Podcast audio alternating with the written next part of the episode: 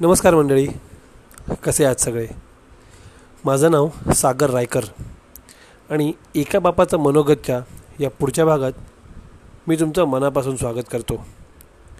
भागाचं नाव आहे माझं नाईंटी एम एल वेगळं आणि तुझं नाईंटी एम एल वेगळं.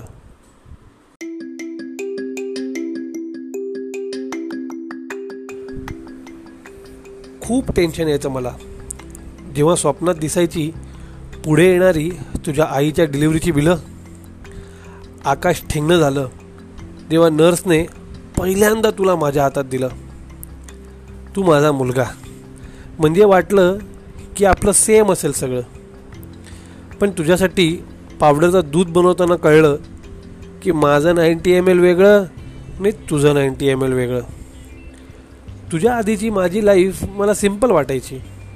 काय खायची पावभाजी आणि प्यायची फ्रुटी तू झाल्यावर कळलं की आता चालू झाली आहे आमची वेगळ्याच लेवलची ड्युटी आधी रात्री उशिरा रस्त्यावरनं बाईक फिरवताना वाटायचं की उद्या जगावर आपलंच राज्य असणार आहे. तू झाल्यावर कळतंय की जग राहिलं बाजूला हे पोर सांभाळणं हेही काही सोपं काम नसणार आहे. एरवी मी पाणी घ्यायला पण कंटाळा करायचो.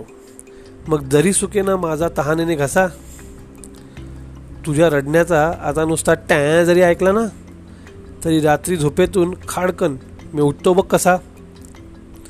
तुझी आई नेहमी चिडून म्हणायची की मी नुसतं बसून खातो.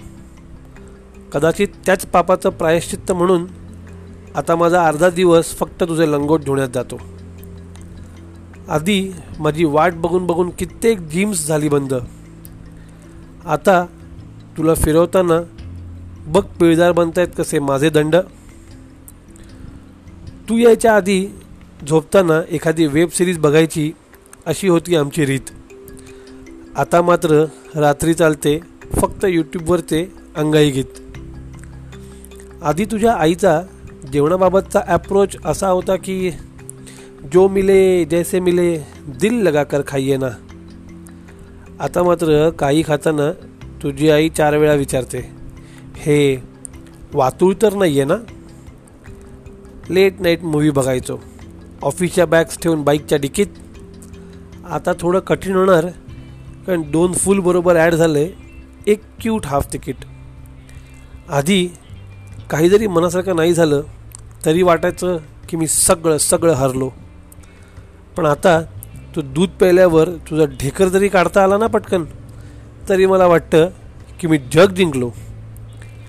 तुझ्या येण्याने सगळं जग बदललंय. ही गोष्ट जरी असली खरी सगळी धडपड शेवटी तुझ्या सुखासाठी रे. हीच आमची प्रार्थना सर्वतोपरी.